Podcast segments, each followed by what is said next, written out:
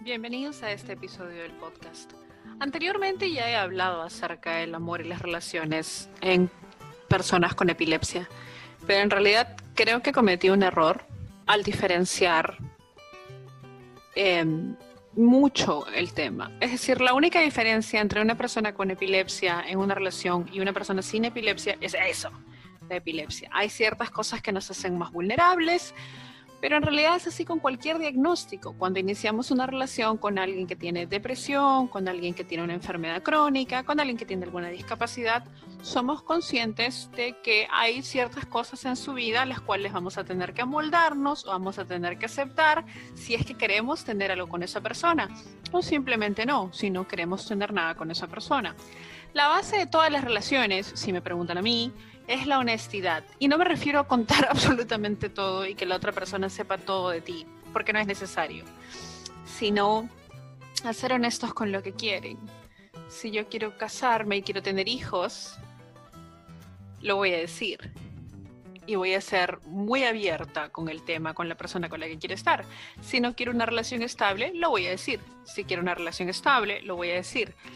Digan las cosas. Un error común que cometemos es el esperar que la otra persona nos lea la mente. No voy a decirle que estoy molesta para que él se dé cuenta que estoy molesta y así me pide disculpas.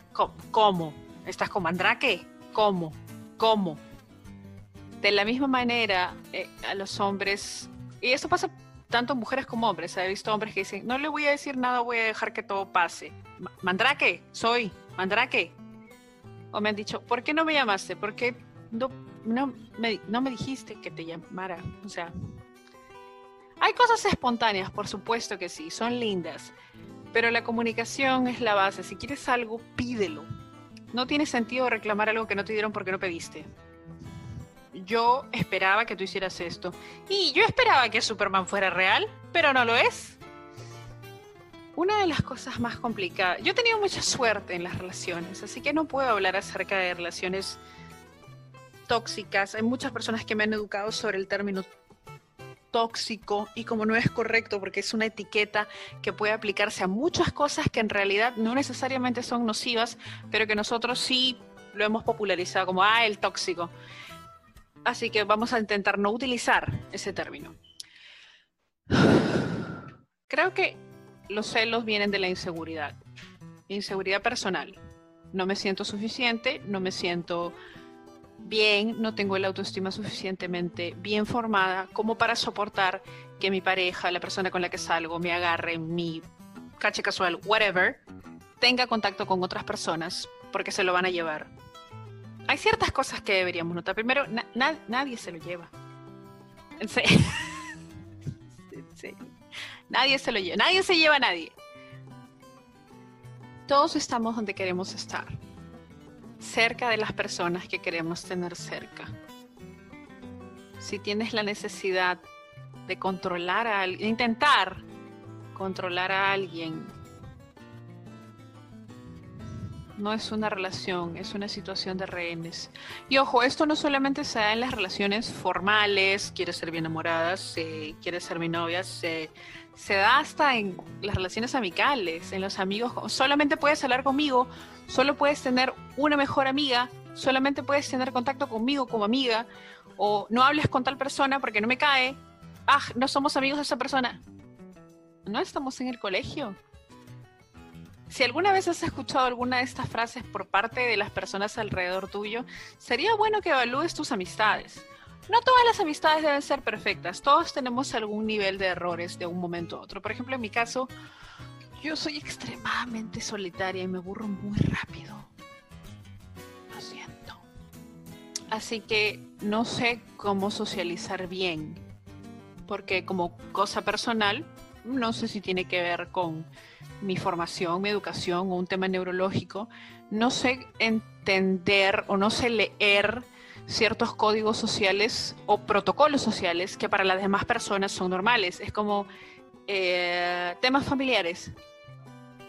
¿Por qué tengo que hablar con alguien que no veo hace 10 años? En el caso de familia. Es tu tío, salúdalo, pero no sé quién es. No me, no me cae, o sea, no lo conozco, ¿por qué me caería bien? Eh, te presento al amigo de un amigo. Ok. Y ¿qué hago? Hay muchos protocolos sociales que se me hacen difíciles de entender o procesar. Cuando era pequeña mi mamá solía ayudarme con eso. No entendía cuando una persona estaba triste realmente, no entendía cuando una persona estaba feliz realmente. Pensaba que estaba realmente feliz, estaba realmente triste. Era difícil para mí procesar ese tipo de interacciones sociales. Con el tiempo vas aprendiendo y se hace un poco más fácil, pero no considero que sea la clase de persona que mm, manipula o intenta controlar a sus parejas o a las personas con las que sale. No todas las personas con las que sale son tu pareja, ya basta, dejemos eso. ¿Lo ven con alguien su enamorado? No, señora, es mi caché, cálmese.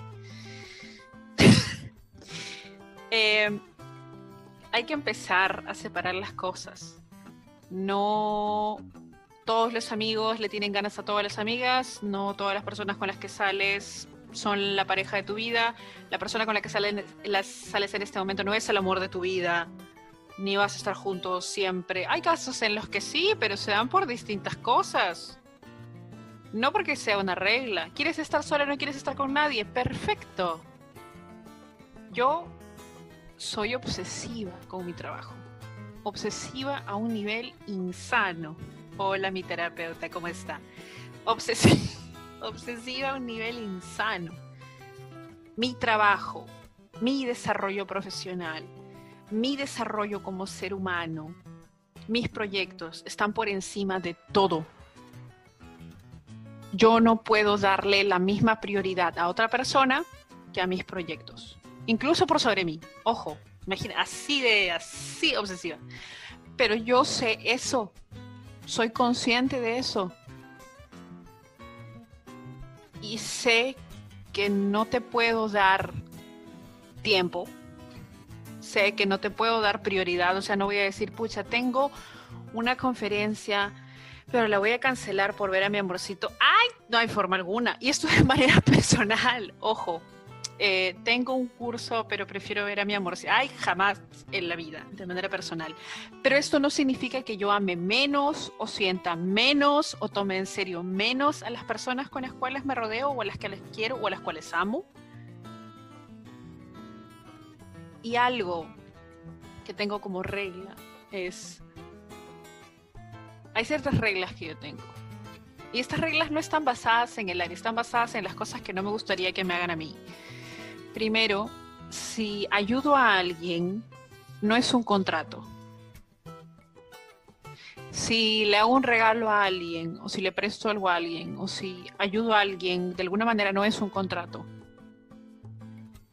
No espero nada en retribución. Si por A por B encuentro algo en la calle que me recuerda a ti, lo compro y te lo regalo, no es un contrato que diga, bueno, ahora tú tienes que regalarme algo. Es obvio, ¿no? No, para nada. Me gusta ayudar, porque me gusta ver felices a las personas alrededor mío. ¿Ese es otro complejo? Lo hablaré en terapia.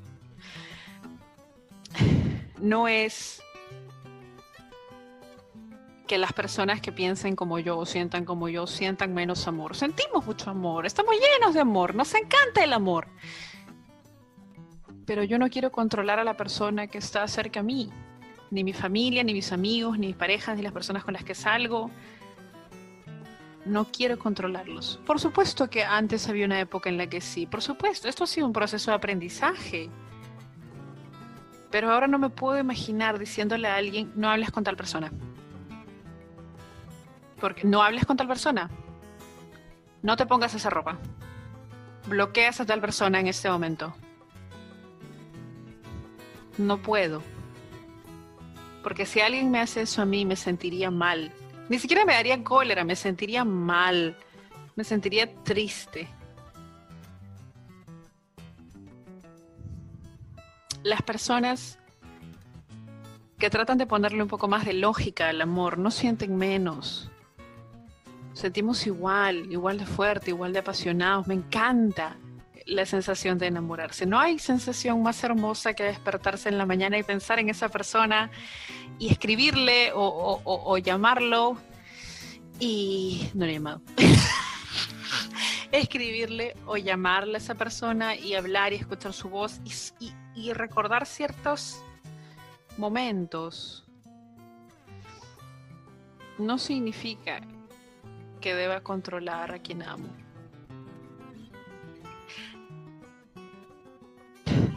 Entonces, ¿qué es el amor? El amor es lo que tú quieres que sea.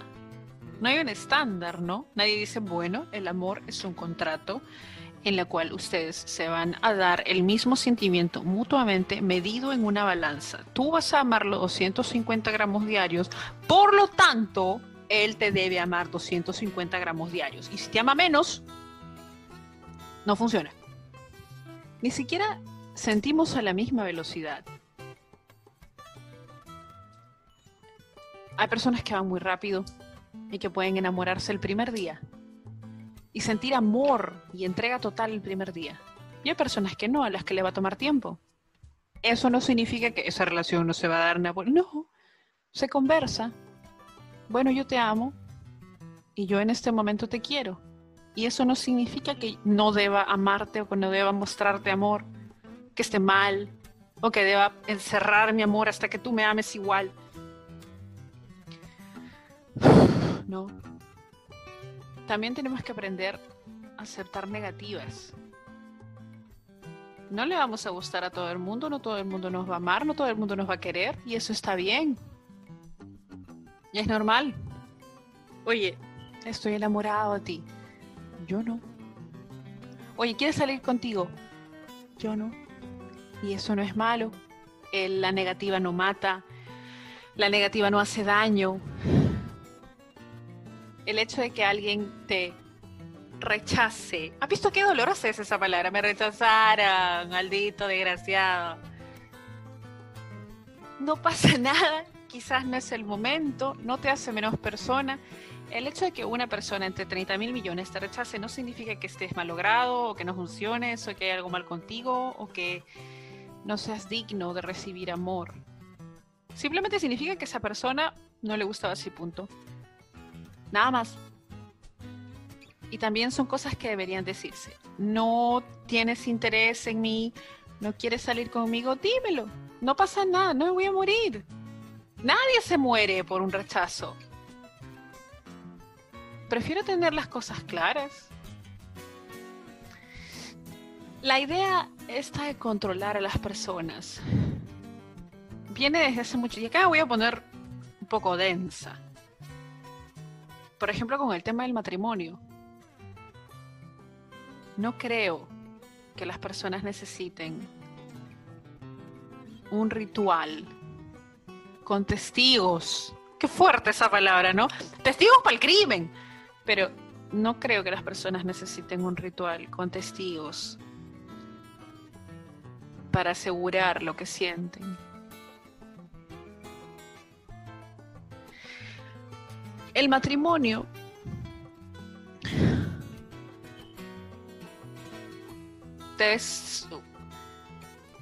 vivimos en una sociedad que se basa en leyes, en legalidad, en números, en cuentas, en bancos, en malditas AFP rateras.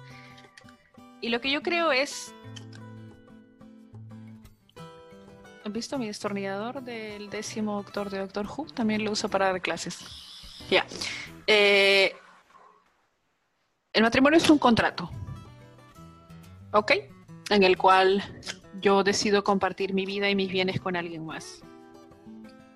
Y es un contrato que solamente concierne a dos personas. Si para ti es importante el ritual, si para ti es importante que toda tu familia vea y sea partícipe de esa felicidad que te causa a ti, perfecto. Pero necesario, eh, invaluable. No, en realidad no es. Es una opción. Y e, en esto no voy a agregar es lo que yo creo, porque es así. Nadie necesita un papel para recordarte a diario que te ama. Nadie necesita tener un anillo para mostrar que te ama. ¿Han visto esos dramas cuando alguien pierde el anillo? ¿Dónde está tu anillo de bodas? Lo perdí. me estás engañando. No, tampoco necesito una muestra que le recuerde a todo el mundo por si acaso que estoy separado o que estoy separada solamente para ella y que solamente puedo ver una persona. No. En ningún tipo de relación, perdón, estos son, no es el tema, pero en la última crisis convulsiva que tuve hace una semana, me lastimé bastante. ¿Recuerdan que me partí la muela en la última crisis? No les conté. Me partí la muela bueno, me hice estos de acá al caerme.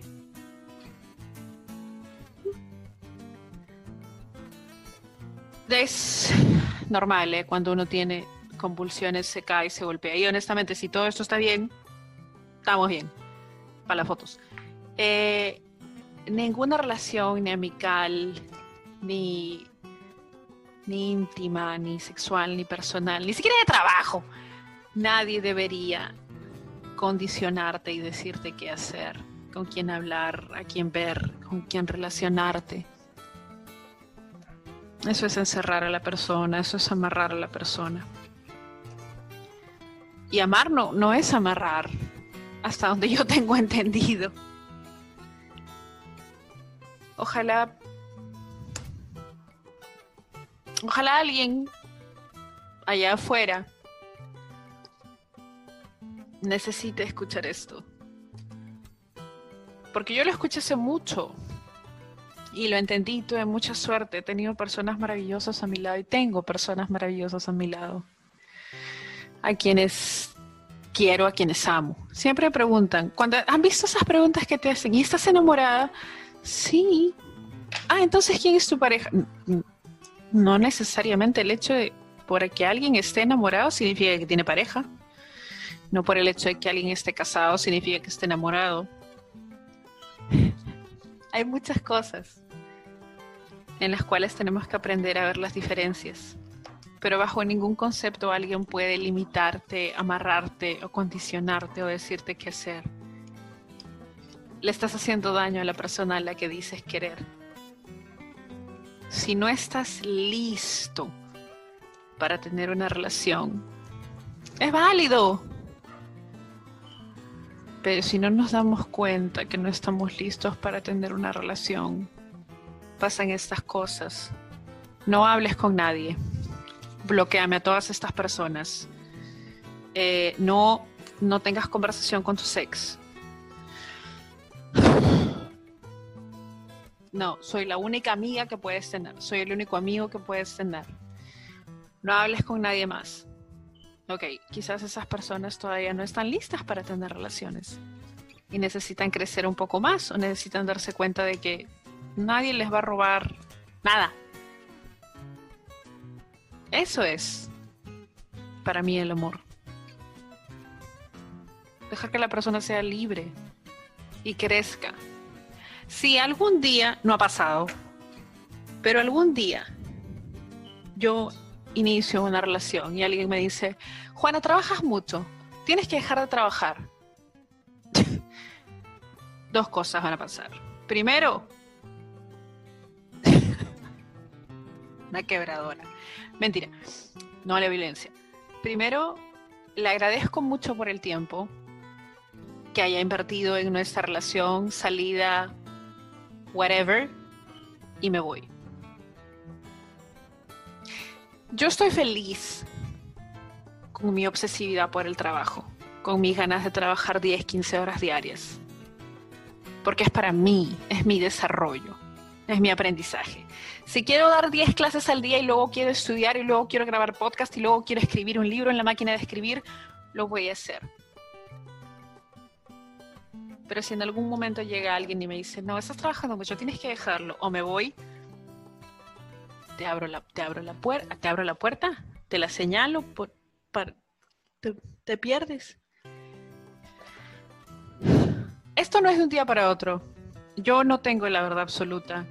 Esto no es, significa que esta sea la manera perfecta de llevar una relación. Es la manera en la que yo llevo una relación.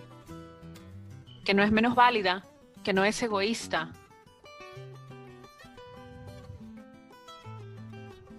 A veces me gustaría que más personas piensen así, para evitar problemas.